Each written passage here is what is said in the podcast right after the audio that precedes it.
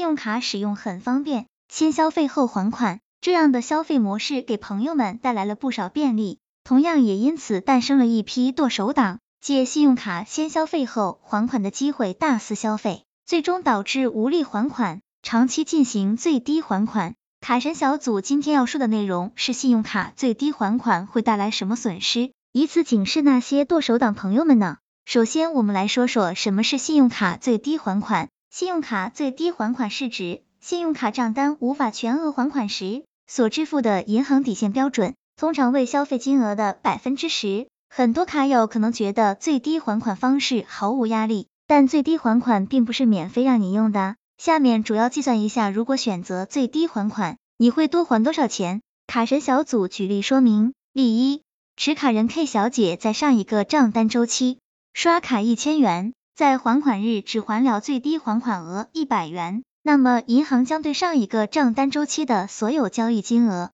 也就是一千元计息，利息为每天万分之五，其中最低还款额一百元计到还款日为止，剩下未还的一千八百元。将一直记到全额还款日为止，并且是按每笔消费当日开始计息。第二，假如 K 小姐这月消费十万，还了九万九千九百九十九，还差一点没有还，银行会按照十万计算利息，也就是万分之五日息计算，每月利息一五零零，保比年化利息已经达到百分之十八了，再加上你平时分期、复利等，年化利息可能会达到百分之三十左右。如果你选择了最低还款，可以算一下多还了多少钱。像例两中这样的情况，现在不少银行会有融十融差的服务，对十元以下的未还金额不再进行罚息。虽然此种方法能够减轻还款压力，但还是要清晰其中的费用问题。卡神小组总结，